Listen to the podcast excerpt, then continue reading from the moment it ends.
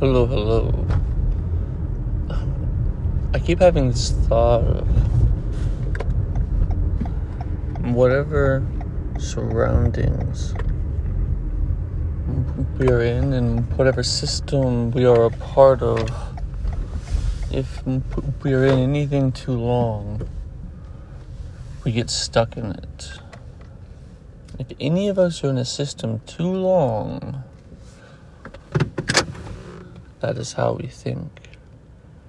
Our brain is molded to that kind of thinking. I mean, there's always a police point for something. I mean, even, think about school.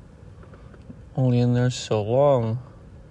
But if you leave school and you keep doing the same thing over and over and over every single day, like mm, work a job that's like, okay, I'm gonna work two hours break, two hours lunch, two hours break, two hours off. okay, I'm off. Okay, now I can actually have in a day, or I can't do anything actually until my off days. And be, being in that too long, you get stuck in every job is that, but every job is not that.